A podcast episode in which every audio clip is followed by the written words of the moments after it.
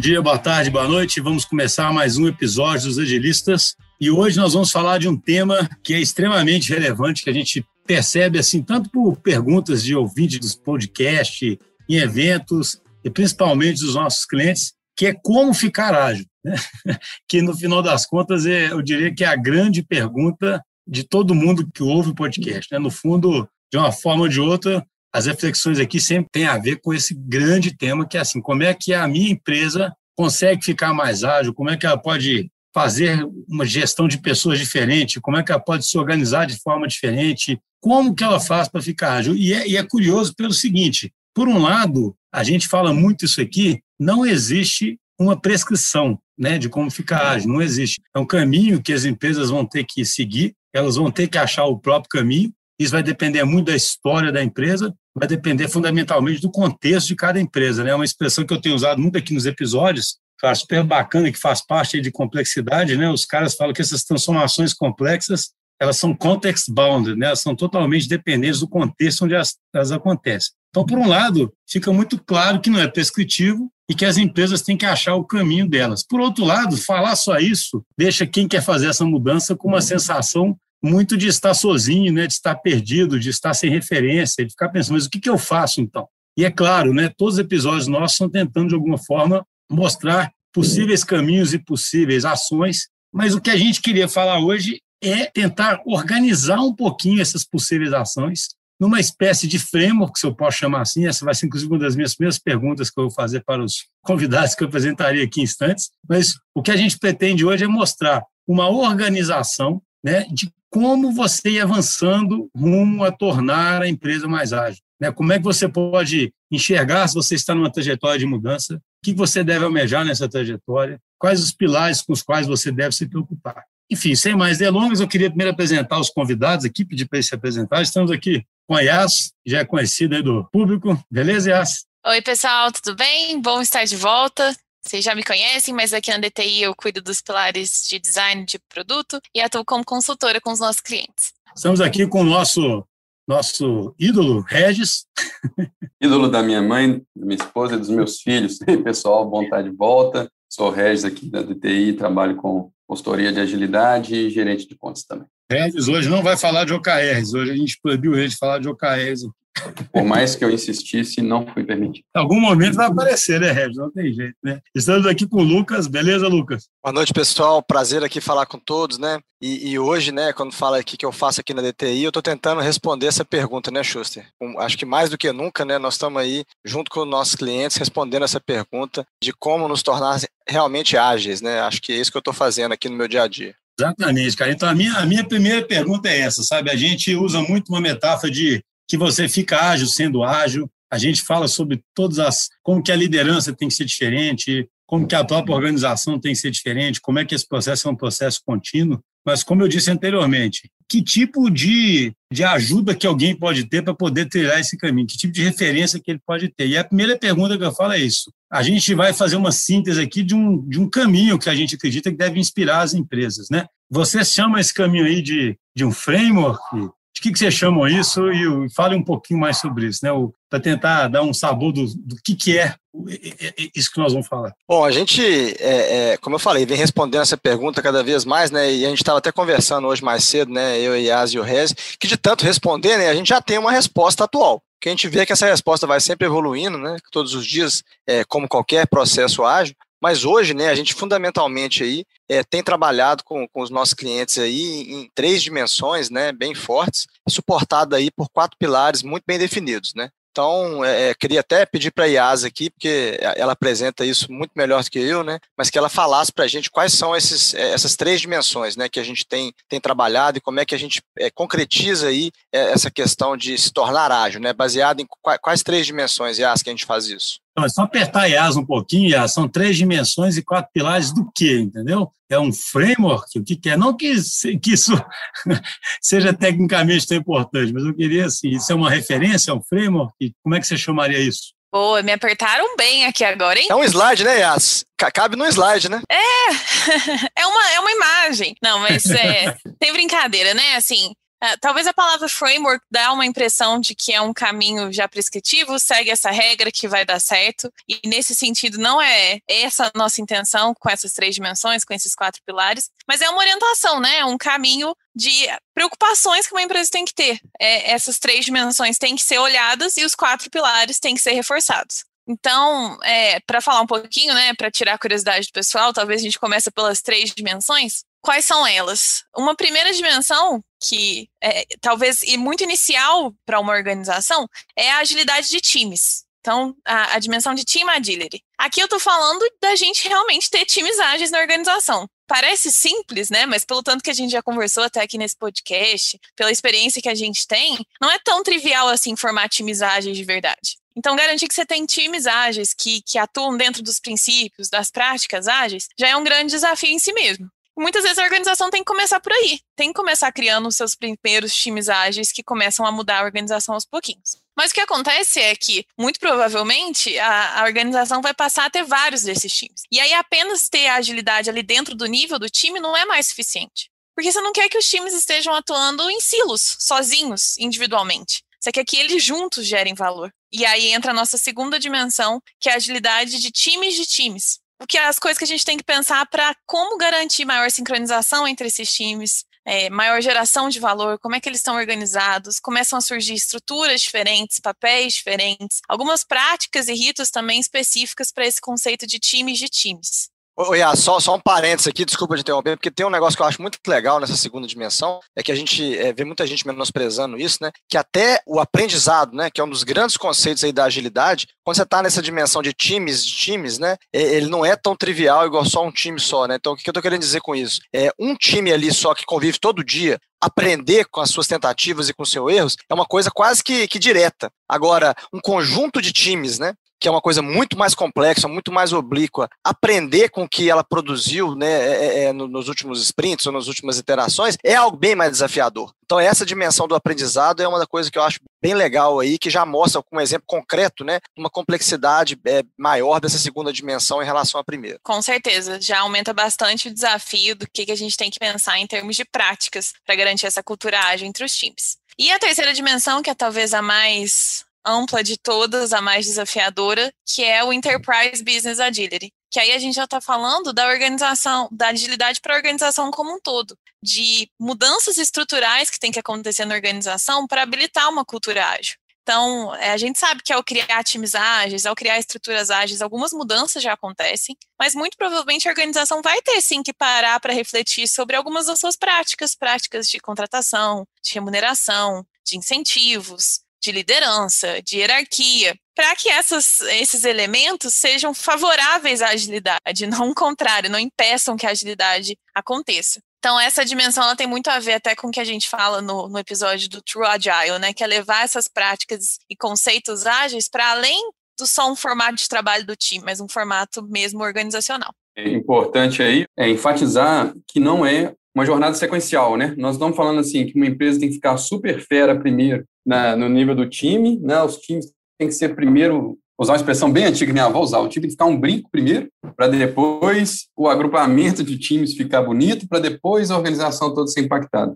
Na verdade, o que, que a gente está é, tentando, de alguma forma, sistematizar um conhecimento que é assim, como é que uma empresa que não é ágil fica ágil? Né? Essa é a pergunta que a gente quer responder. A gente pode contar essa história em várias dimensões, acho que essa é a questão, de vários pontos de vista. Você pode contar ela de baixo para cima, então, assim, ó, essa empresa fica ágil colocando um time, depois ela coloca outro, depois outro, e à medida que isso aí vai crescendo, isso vai tomando conta da organização, e quando a organização, entre aspas, percebe, ela ficou ágil. Você pode contar isso de cima para baixo, né? Uma organização, eh, por meio de sua liderança, é, enxerga a necessidade de ficar mais ágil e começa a dar direcionamentos né, nesse sentido, né, e, e, começa a dar mais autonomia para as pessoas, e começa, a partir daí, né, a partir de uma decisão da liderança, começa a instituir seus times. Mas, no fundo, tanto se você conta de baixo para cima ou de cima para baixo, você vê que tem três aspectos né, que a gente está chamando de dimensões, que fazem parte dessa jornada. Então, assim, para você fazer isso, seja você contar a partir do time ou a partir da liderança, você tem que ter uma dimensão, é, entender que tem uma dimensão que é o time funcionando, uma dimensão que é esse time interagindo com outros times e com outras estruturas da organização,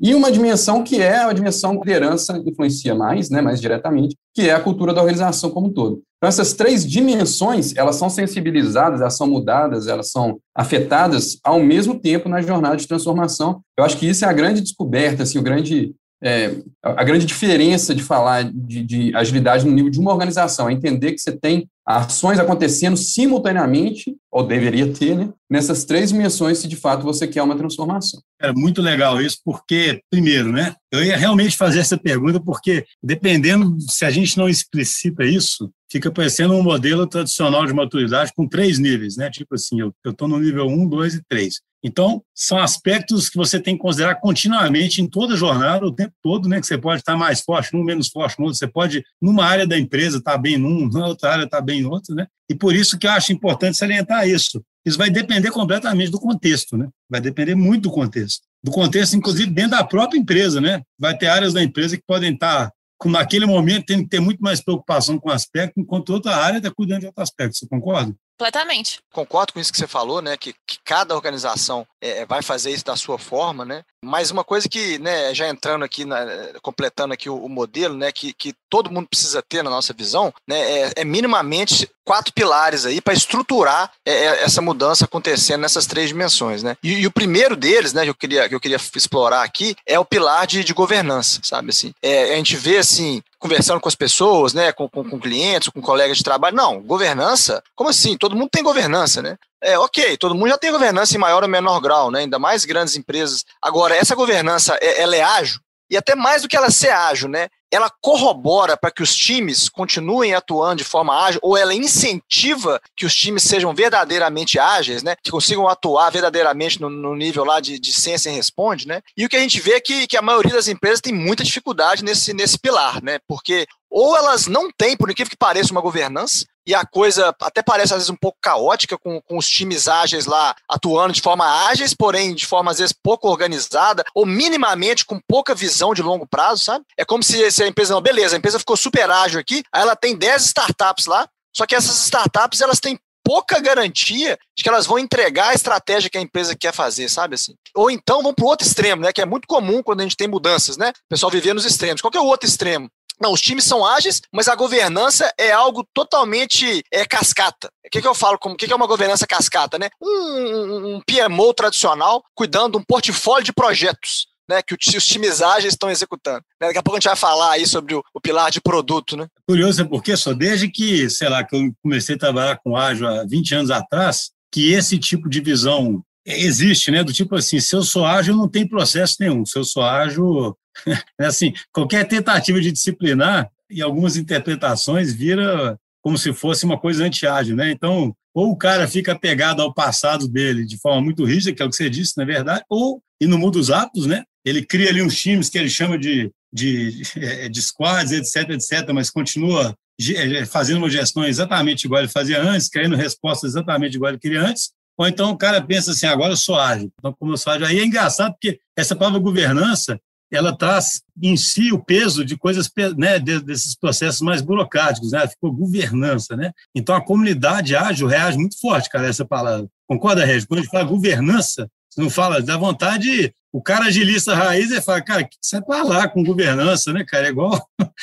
Cara, e, e, se a gente falar então de burocracia, né? Que a gente, na verdade, não está querendo eliminar a burocracia, mas a gente está querendo eliminar a burocracia desnecessária, né? Porque tem um nível ali que eu acho que as duas coisas se entrelaçam, né? A governança e, e a burocracia nesse sentido. E eu não estou fazendo aqui uma, uma, defesa cega nem de uma nem de outra, né? Mas que tem um nível ali que é benéfico, né? Por exemplo, quando um time, e a gente fala muito disso na dimensão times de time, né? Quando um time vai fazer uma entrega e ela depende do outro, e ele se comprometeu com outro time em fazer determinada entrega, e o outro time está né, nessa dependência, e ele não vai entregar, né, ou vai acontecer alguma coisa que ele não vai entregar, ele tem que, no mínimo, comunicar isso para outro time, que está dependendo dele. Então, só isso aí, num, num, nível assim, muito básico, a gente vê assim, que é uma burocracia necessária. Tipo assim, o time tem autonomia para caramba, o time tem né, é, objetivos, está orientado pelos OKRs, eles aí estão, pode estar orientado por OKRs. Mas como, quando você está enxergando que esse time depende ou entrega valor para um outro time, você já cria necessidade de alguma estrutura que antes não existia para realizar esse sincronismo. Qual que é a, a, nossa salvaguarda aí, né? É, é, de como a gente não é burocrata, né, a gente não é fã de burocracia por burocracia e, e, barreira por barreira, a gente vai colocar esses controles no nível em que eles estiverem a serviço da entrega de valor. Esse é o grande segredo, eu acho, sabe, de, de fazer com cuidado a governança ágil, ou até vou chamar de burocracia ágil, né, nesse caso. Mas tem jeito de você colocar mais estruturas, você, naturalmente essas estruturas parecem, é, aparecem né, mais, como mais necessárias, e tem como você é, utilizá-las sem trair né, os princípios. Ah, isso é perfeito, né, cara? Porque no, no extremo alguém pode falar que fazer uma reunião diária é burocracia, né? Sabe, se o cara achar que qualquer coisa é burocracia, tudo que você tem de alguma forma tem uma norma é burocracia, né? Que a governança ágil, né, assim, ela tem uma missão muito clara, é, sabe, na, na, minha visão, que é o quê, né? Cara, a governança ágil, ela precisa viabilizar a real autonomia dos times. E a autonomia de um time ágil, dentro de um contexto de transformação digital, ela só, ela só vai ser, vamos dizer assim, é, é, genuína no sentido de alcançar o resultado se aquele time tiver a capacidade de gerar valor de forma minimamente autônoma. E isso é muito difícil é, é na prática. Por isso que quando o Reis coloca que a gente vai precisar de alguma estrutura, sim, para cuidar disso, é porque é um problema de difícil solução. Então, se não tiver gente dedicada ali pensando nisso, né? Quando eu falo problema de difícil solução, é, imagina o seguinte: cara, eu tenho um time, é, aí, na verdade, eu tenho três times lá orientados, por exemplo, tradicionalmente a, a projetos, né, que estão trabalhando na empresa. E eu estou achando que esses times estão gerando pouco valor. Então, beleza, agora, agora eu sou responsável pelo pilar de governança lá, junto com algumas pessoas. O que a gente vai fazer? Cara, eu quero maximizar a capacidade desses times de gerar valor no tempo. E para fazer isso, muito provavelmente, eu vou ter que mexer na estrutura desses times. Eu vou ter que quebrar algumas tensões organizacionais ali, de às vezes silos de departamentos ainda antigos que exigem que cada time tenha representante, por exemplo, de um departamento, né? E vou mexer nesses times aí para que eles sejam orientados a um fluxo de valor de modo que eu maximize a geração de valor. E eu estou falando isso para quê? Para tangibilizar um pouco o que a gente acredita que é a governança ágil, sabe? Assim, é, é fazer isso. E é um trabalho difícil por isso que justifica sim ter uma pessoa ali olhando. E se vai ser ágil, gente, esse, esse time né, de governança, ele vai ter que ter um backlog lá de coisas para ele fazer, entendeu? Cara, o que, que é a governança, né? Então tem itens ali para fazer para ir destravando é, é, os outros times, né? E mais para frente, se der tempo hoje ainda, nós vamos falar sobre o, o squad de liderança ágil, né? Que, que atua muito forte com esse time de governança. Né? Mas assim, só para a gente não delongar demais aqui na governança, eu, eu queria perguntar para a Yas, né? Porque eu sei que é o pilar que ela mais gosta, né? Ô Yas, seguindo o pilar de governança, né? O que, que vem aí dentro dessa sistematização que a gente tem colocado aí da agilidade em escala, né?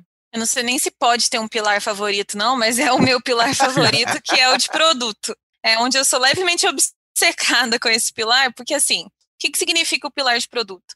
Criar uma cultura ali de ter times que gerenciam produtos, não que entregam software. Isso é, é bastante simples falando, mas é uma mudança muito grande. Que às vezes o ágil pode ser encarado num primeiro momento como uma alternativa para entrega de software. Eu entrego o software mais rápido, eu entrego o software melhor.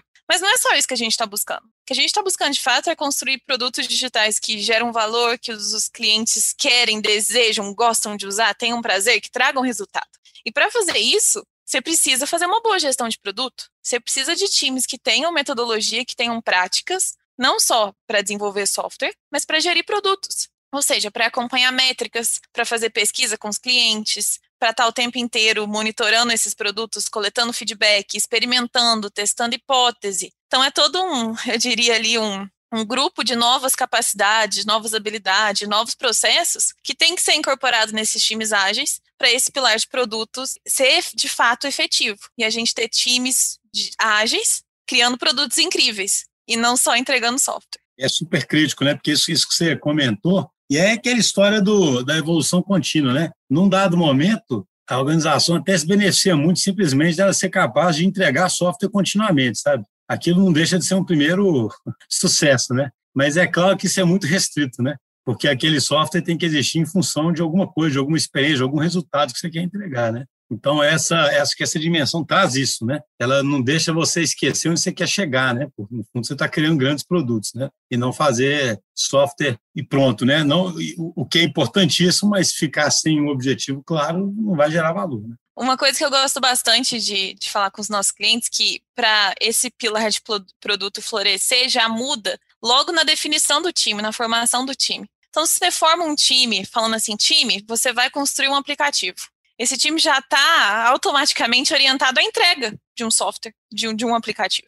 Agora, se você orienta o time e fala assim, time, você está sendo formado, que a gente tem que dar um jeito aqui do nosso cliente abrir uma conta o mais rápido possível. aí sim você está formando um time que já tem uma ambição que é maior, é, é de produto, é realmente atingir um valor, gerar esse valor. E se ele vai construir um aplicativo no final das contas, vai ser o meio para ele atingir isso. Então, eu já acho que tem essa diferença crítica até na própria formação do time. Qual é a missão que você dá para esse time? Ela é uma missão de puramente construir um software ou é uma missão de gerar um valor importante para o seu negócio? Essa dimensão de produto, só para. Não sei se está ficando claro aí como é que as coisas se encaixam, né? Mas a gente falou que a transformação acontece em três dimensões. Então, você tem que, tem que pensar em produto na dimensão do time, como é que o time pensa aquele produto que ele está entregando na dimensão de times de times, né, seja porque vários times estão é, alocados ao mesmo produto, ou porque os produtos têm essa relação, né, estou entregando um produto que, sei lá, entrega um valor para o próximo da cadeia, e isso, ou né, né, nessa, nessa visão de produto da organização como um todo, que isso acho que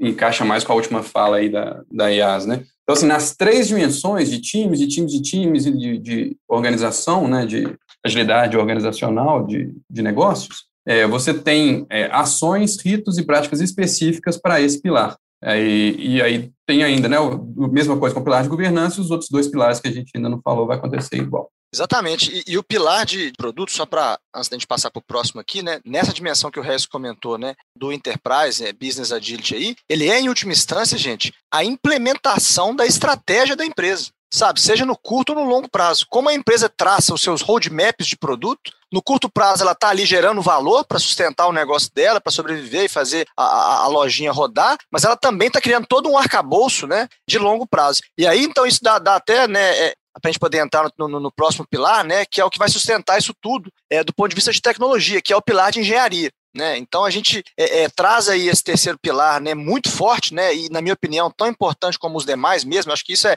isso é muito interessante. Né? Eu, eu falo com a turma que o pessoal que trabalha no pilar de governança ainda tem um, um desafio adicional que é garantir o equilíbrio entre os pilares, sabe? Quando você pega uma, uma organização que às vezes está muito forte em um pilar é, mas está às vezes é, é, fraca em outro, ela vai ficar meio disfuncional ali e o resultado normalmente não é o que a empresa é, quer ter, sabe? Então, os pilares eles são muito complementares nesse sentido. Então, o pilar de engenharia, gente, a gente está falando de quê, né? É de todo o arcabouço técnico que a gente precisa para implementar essa, essa é, estratégia da empresa dentro dos produtos digitais. Então, a gente está falando de arquitetura de software, a gente está falando de DevOps, a gente está falando de nuvem, a gente está falando de DevSecOps, né? a gente está falando de todas as, as, técnicas, processos aí e ferramentas, né, técnicas que a gente precisar para sustentar esse pilar de produto. Né? Então, é como se a gente pudesse pegar os nossos arquitetos, né, que são as principais pessoas aí que sustentam esse pilar, e eles tivessem esse desafio. Cara, como é que eu vou garantir a operação dos meus produtos digitais dentro das melhores práticas que existem hoje no mercado, mas como é que eu vou construir também, né, essa ponte aí para o futuro, próximo ou para o futuro, né, daqui a alguns anos, garantindo uma sustentabilidade do roadmap de produto, né, alinhado aí com a estratégia do negócio. Então, é um pilar super desafiador e, e toda empresa, né, praticamente tem lá uma área de arquitetura, mas a gente vê poucas é, empresas tratando esse pilar de engenharia com essa amplitude que a gente julga necessário né, para escalar toda essa estrutura. Acho curioso, só um comentário que eu queria fazer é que esse pilar, eu acho que ele normalmente ele é subestimado, sabe? Ele é subestimado no seguinte sentido, igual você disse, tem arquiteto, tem, né, não tem dúvida que as empresas pensam nisso, não. Mas é, é impossível cumprir a promessa da agilidade, e aí pensando muito em realmente liberação de valor via ativo digital, né? É impossível você se inspirar na Netflix, na Amazon, sem você investir o suficiente para quebrar os legados, né, ter DevOps, poder fazer experimentação, sabe assim? Então, é um, é um negócio, às vezes, até incoerente, né? Você, não adianta, se você foca só na governança e cria cultura de produto, mas você tem uma série de gargalos ali, obstáculos que te impedem né, de cumprir essas promessas, você não vai cumprir, sabe, essa, essa, essa promessa. Eu gosto de falar isso porque eu estava até conversando com um cliente porque isso é uma visão pragmática, entende? Não é uma questão do tipo assim. Eu sempre falo no podcast, né? a gente fala aqui para os céticos e pragmáticos, né? Então, isso não é porque DevOps está na moda, né? É porque realmente não tem jeito de cumprir a promessa, de fazer experimentação, de fazer entrega contínua, de poder botar uma coisa no ar e voltar rápido se você não investe é, num pilar desse fora de engenharia. Claro, vai investir continuamente, não é que você vai ficar lá construindo todo o pilar, né? E da mesma forma, acho que, como o Regis explicou, esse pilar também vai evoluindo conforme a empresa consegue, vai depender, vai ser mais simples se você está cuidando dele primeiramente no âmbito só de um time, vai ser mais complexo quando você começa a integrar vários times, igual o resto dos pilares, mas continua sendo algo que você não pode negligenciar. Não é isso, Regis? Tem um exemplo, assim, minha memória para esse tipo de case é meio ruim, mas eu acho que é do, do Spotify, que, eles, que eu acho que ilustra bem a importância do pilar de engenharia na agilidade em escala é que, assim, parece que eles são organizados, né? Se você pensa ali no, no aplicativo do Spotify ali para computador mesmo,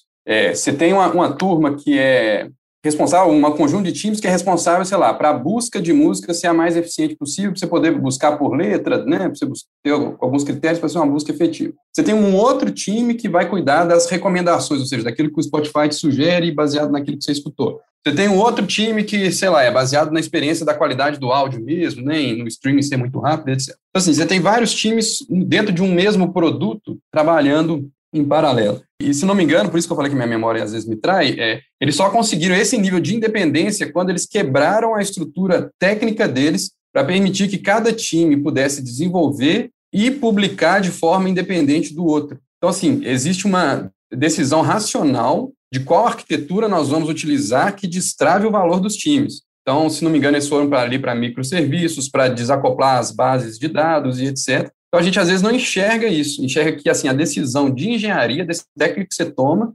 tem influência e resultado direto no quanto de valor que seus times conseguem entregar. Então, é obviamente que, a partir do momento que você tem mais de um time, né, um, mais de um conjunto de times, você vai precisar de uma pessoa, né, ou, ou de um conjunto de pessoas, olhando para esse pilar em níveis cada vez né, de consolidação dentro da organização mais altos, para poder tomar essas decisões que estejam num nível maior do que o próprio time. Né? Já falamos aí de três pilares, né? Governança, produto engenharia. E eu peço a Yas que fale do último, sem o qual nada aconteceria. É, por último, mas de forma nenhuma menos importante, é o pilar de pessoas. Porque essa brincadeira toda aí que a gente está falando são as pessoas que estão fazendo, né? Então, essa transformação vai acabar criando na organização novos papéis, novas práticas, vai exigir novos comportamentos, vai mudar muita coisa em como as pessoas se relacionam. Então, é necessário, sim, pensar e pensar com muito carinho nesse pilar de pessoas, como é que a gente está capacitando os colaboradores para atuarem nesse novo cenário, como é que a gente está dando até segurança psicológica para eles enfrentarem esses desafios e os riscos e os eventuais erros que vão acontecer. Como é que você está contratando, retendo talentos? Como é que você está criando uma estrutura que permite também aprendizado, melhoria contínua dessas pessoas, que elas se sintam também empoderadas nessa jornada, envolvendo elas, lá, lógico, nessa transformação. Então a gente, é, ele está aí por último, mas né, dá para ver o quão crítico ele é para que todos os outros aconteçam. Eu comento que esse pilar às vezes pode ser chamado aí da, de, de um pilar é, daquele Peter Drucker, né, que ele fala aí, né, é que a cultura come a estratégia aí no café da manhã, né?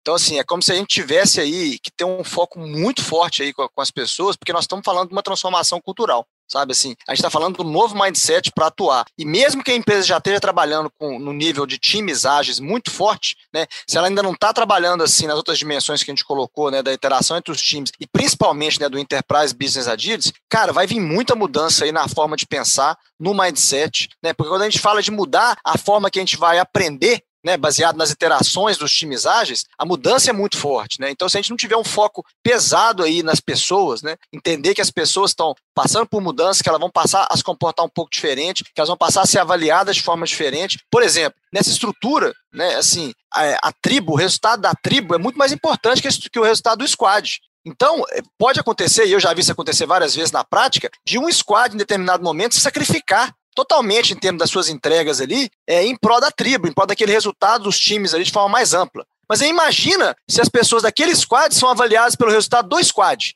e não pelo resultado da tribo ou pelo resultado da organização. Como é que fica o incentivo para as pessoas, né? É, então a coisa não fecha. Se você não toma cuidado, então, nesse aspecto, inclusive, é, é, é, emocional aí do, do, ser humano, né? Cara, essa mudança aqui não vai acontecer. Ou vai acontecer de forma, de forma muito forçosa, assim, muito forçada, desculpa. E aí, na prática, não vai parar de pé, né? Vai ser um, um castelo de cartas ali que qualquer turbulência cai para trás, né?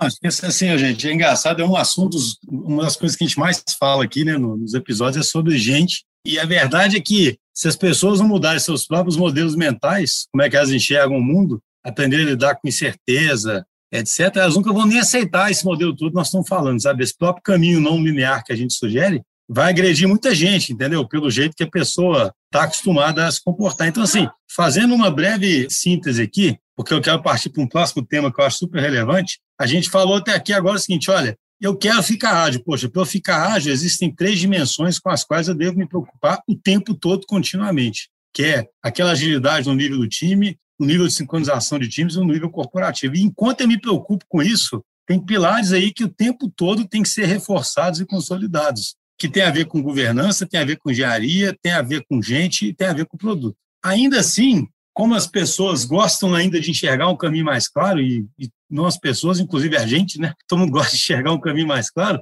ainda fica a pergunta, ok, mas como eu começo? Tudo bem, a minha situação é particular, mas tem algum tipo de caminho inicial, pelo menos, que eu deveria trilhar, ainda que a partir daquele caminho o meu contexto vai depois me influenciar fortemente, eu vou estar tá, né, seguindo o meu caminho, vai ter negócio que está com mais pressão, vai ter que ir mais rápido, vai ter negócio que está com menos pressão, vai ir mais devagar, tem negócio que é mais customer centric ainda do que outro, enfim, contexto vai mudar tudo, mas tem algum tipo de recomendação para começar? Eu acho que antes de responder essa pergunta, acho que Lucas vai ser um bom candidato aí para responder essa pergunta capciosa. É só bom dizer para desencargo de consciência, né, para a gente deixar isso bem claro. Isso tem que ser tratado como uma iniciativa ágil em si mesmo. Se você olha para isso que a gente está falando, para essas três dimensões, para esses quatro pilares, você imagina logo de cara. Então tá, legal, deixa eu fazer um plano aqui agora de como que eu vou impactar cada um deles e fazer um cronograma para dentro dos próximos dois anos eu resolver todos os meus problemas em todas as dimensões, em todos os pilares. Já deu ruim, por natureza. Porque se a gente está falando de, trans, de, transformar a empresa para se tornar mais ágil, aceitar que a mudança é ágil em si mesma, em que ela exige aprendizado, e que ela exige revisão de rota o tempo inteiro, e que ela exige essa sensibilidade para conseguir experimentar, eu acho que é extremamente importante e, e é bom sempre falar. Tem um mar, não vai ter um marco ali, não? O dia que a gente ficou ágil, não? Não vai ter assim. Acho que muita gente gostaria que tivesse, né? Mas a gente acredita que, que não, né? Assim, o que a gente acredita, De repente, cara, assim, o presidente da empresa chama Marcos, aí pode ter um... É, exatamente. Aí talvez seja o único, né? Assim, mas assim, cara, respondendo sua pergunta, né? Assim, é, é a melhor forma aí de começar na, na, nossa visão, cara, é pela liderança, né? Assim, a gente acredita que o seguinte, se é uma iniciativa ágil, né? E a gente precisa realmente avançar, a gente precisa que a liderança se comporte assim, né? Então, a gente é, é, acredita que o que deve ser feito no primeiro momento, né, é, é que a liderança seja um squad ágil. É, e aí, por que, que isso é, é, muito importante? Né? Porque isso tem vários desdobramentos aí é, é, essenciais que vão ajudar a, a, promover essa estratégia, essa transformação. O primeiro desdobramento é, se o time se comporta né, de forma ágil, todas as equipes vão enxergar na liderança né, um, um, comportamento a ser buscado. Então você tem um primeiro passo muito forte aí para a mudança cultural e para a quebra de paradigmas. Se você tem um squad de liderança ágil, né, esse squad ele vai ser habilitador. Ele não vai ser prescritivo. Ele vai buscar olhar para a organização né, e habilitar e quebrar as tensões organizacionais, e, e azeitar as engrenagens existentes, porque aí a empresa pode estar em diferentes níveis ainda né, e começar já com esse squad. E lembra que a gente falou que, que as três dimensões elas não são um modelo de maturidade.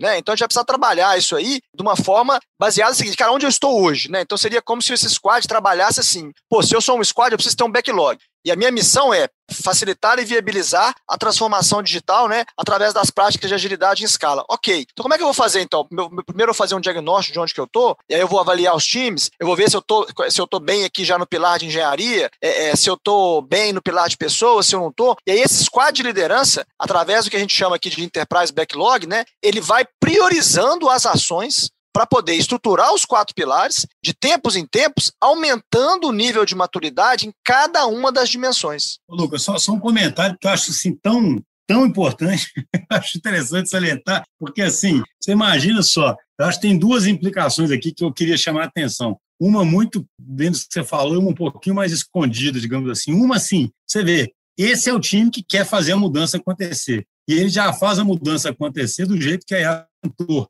fazendo ela de forma ágil, porque esse time não começa com cronograma detalhado, ele começa com backlog, ele começa a tentar colher resultados em curto prazo e começa a aprender com o que ele né, colheu e etc. Então, isso por si só já é o próprio time dando a mensagem para a organização e mostrando, por exemplo, como atuar e, e realmente servindo como habilitador. Outra consequência aí, assim, outra mudança grande é que esse time, gente, ele é um time que tem que ser do alto nível, porque ele vai ter que promover mudanças fortes na organização, mas ele sendo ágil, ele tem que estar próximo da ação. Sabe, eu acho isso também uma coisa assim fundamental, né? Eu sempre falo isso muito para os clientes, cara, assim, você tem que estar muito mais perto da ação. Por isso que eu acho interessante a gente mostrar essas duas coisas acontecendo. Então, o Lucas respondeu bem objetivo, né? De um lado, você tem uma empresa que, se, que pretende ficar, já começa com um time já começa a ser ágil, que já começa a ter backlog, já começa a trabalhar com um processo de aprendizado, que já muda, inclusive, a expectativa de como aquilo vai acontecer dentro da própria empresa. e que se aproxima de onde a ação acontece. Mas essa minha frase implica que tem ação acontecendo em algum lugar.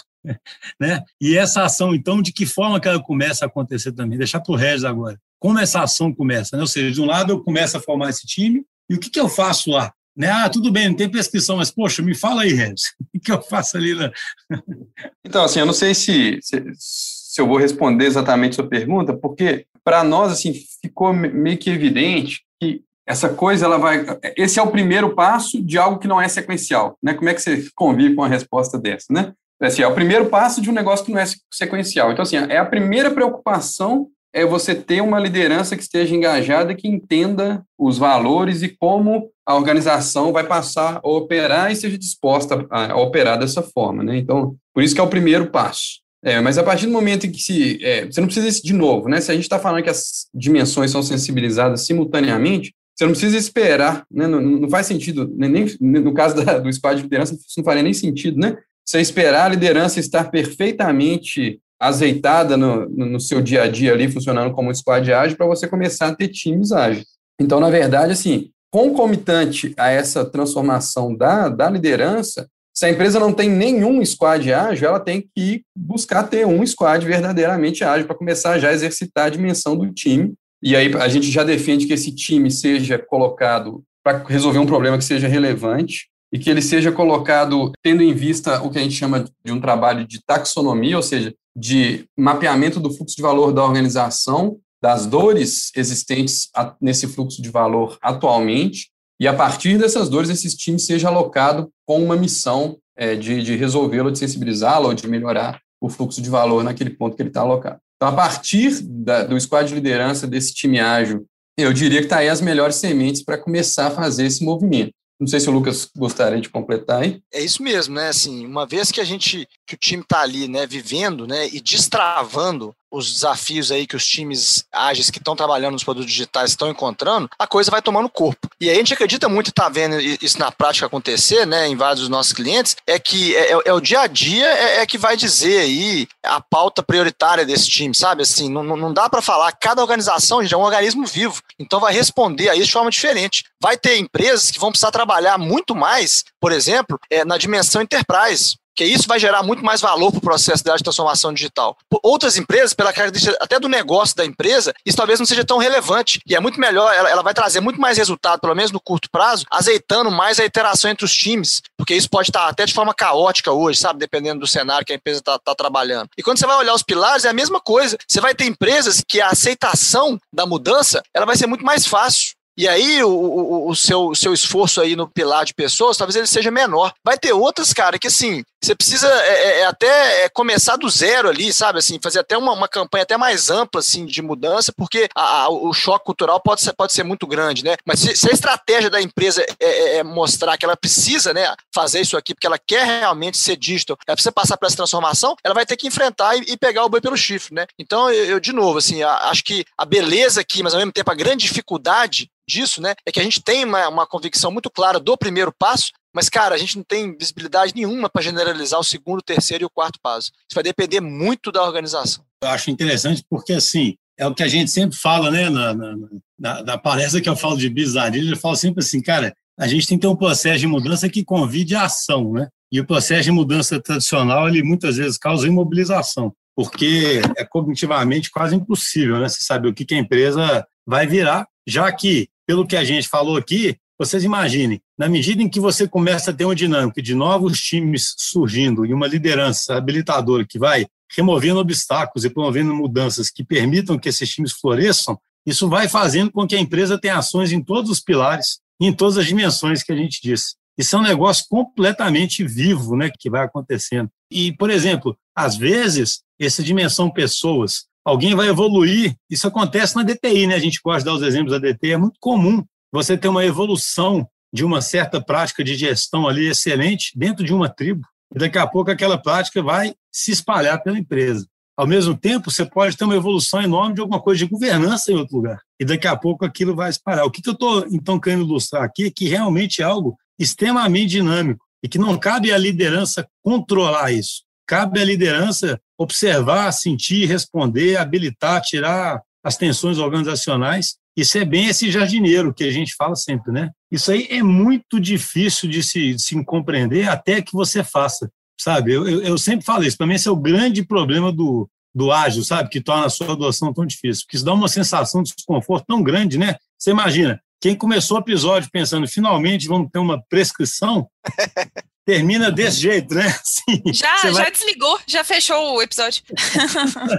Você imagina. Mas isso que eu acho engraçado, sabe aquela história de leap of faith, né? Eu pediria aos ouvintes o seguinte, cara, se você dá esse estímulo inicial para o seu sistema e começa a trabalhar como habilitador disso tudo que a gente está falando, usando os pilares e dimensões para te lembrar continuamente de que você não pode negligenciar e de onde você pode chegar, naturalmente esse organismo vai evoluindo e virando um organismo ágil. É né? curioso, né? Porque quando a gente pensa no fardo de alguém pensar no que vai ser feito, dá vontade de desistir, você concorda? É sempre assim para mim, sabe a sensação? Ainda mais as organizações extremamente complexas, né, enormes mesmo, que, que existem por aí. Ô, ô Xuxa, fazer uma provocação aqui, né? até um pedido para você. Você sabe que eu, a coisa que eu mais gosto na vida é de passar tarefa para os outros e acompanhar né, o plano de ação. Mas assim, tô, tô brincando aqui porque. Vou cair aqui, hein? Vou cair. não, não, então o, o, o, João tá aqui e vai, e vai, e vai nos ajudar, né? Mas assim, não, brincadeiras à parte, né? É porque isso que você falou é, é, é importante, né? Assim, o pessoal que tá escutando isso aqui e, e, muita gente tá, tá buscando informação sobre isso, né? Eu acho que vale, cara, depois a gente trazer pessoas mais especialistas em cada um dos pilares que estão vivendo isso na prática, sabe? Porque a gente dá, dá para ter um foco aqui, eu não sei se cabe um podcast inteiro, mas dá para se ter um foco aqui dos problemas mais concretos que cada pilar desse aqui vivencia. E eu não estou aqui generalizando que todas as empresas vão ter os mesmos problemas, não. Mas eu acho que o tipo de problemas que, que as empresas estão tendo hoje, né, para instanciar esses pilares de forma verdadeira, né, igual você comentou bem, pilar de engenharia é muito mais que arquitetura, né? E como fazer isso na prática? Quais são as barreiras para isso? É, é, quais são os cases de sucesso que a gente vê isso aqui sendo acontecendo, né, é, em maior ou menor grau? A governança ágil, a mesma coisa, né? Como é que a gente é, debruça nisso aí de forma mais concreta e vê isso acontecendo? Então, eu acho que depois, no momento oportuno aí, seria legal a gente aprofundar nesses pilares para ajudar a tangibilizar um pouco mais para o pessoal que está escutando aqui, né? Como é que na prática isso aqui sai do lugar. Não, perfeito. Não, com certeza, acho que seriam episódios bem, bem ricos, né?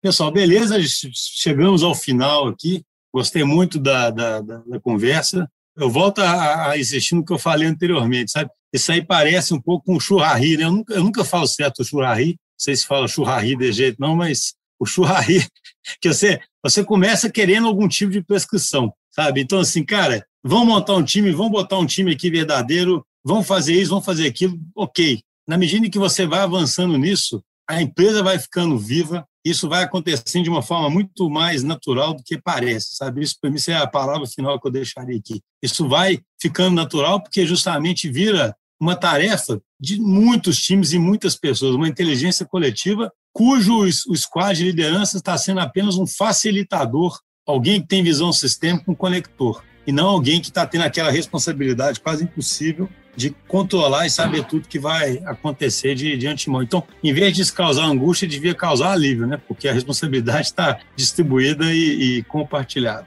Isso aí, pessoal. Um abraço para todos. Valeu. Obrigada, pessoal. Obrigado, pessoal. Até a próxima.